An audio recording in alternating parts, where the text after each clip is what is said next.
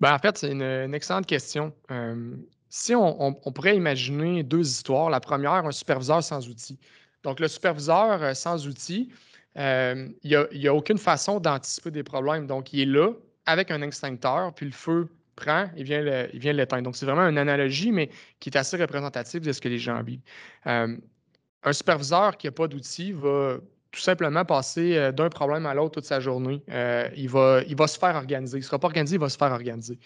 Hem, ça fait des gens qui, heu, qui, qui qui voient jamais la lumière au bout du tunnel?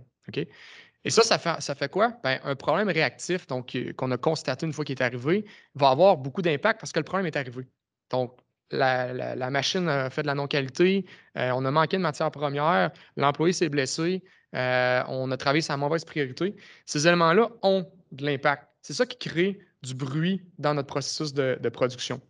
Hem, l'avantage d'avoir des outils de contrôle, puis encore là, les outils de contrôle, heu, on préfère avoir des outils de contrôle qui nous permettent de voir le futur. Il y a pas énormément d'outils qui nous permettent de voir le futur.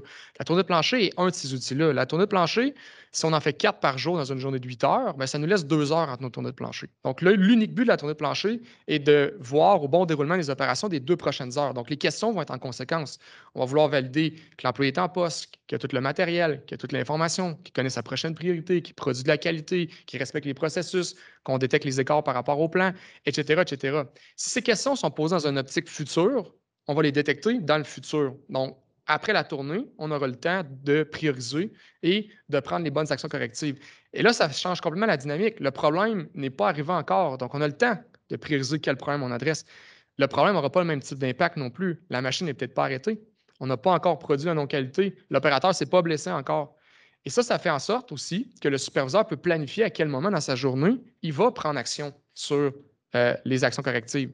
Et ça change complètement la dynamique parce que maintenant, on, peut structurer aussi l'agenda typique du gestionnaire. On sait quand il fait ses tournées, on sait qu'il va avoir besoin du temps de résoudre des problèmes, on sait qu'il doit se préparer une réunion, on sait qu'il doit réviser des processus, etc., etc.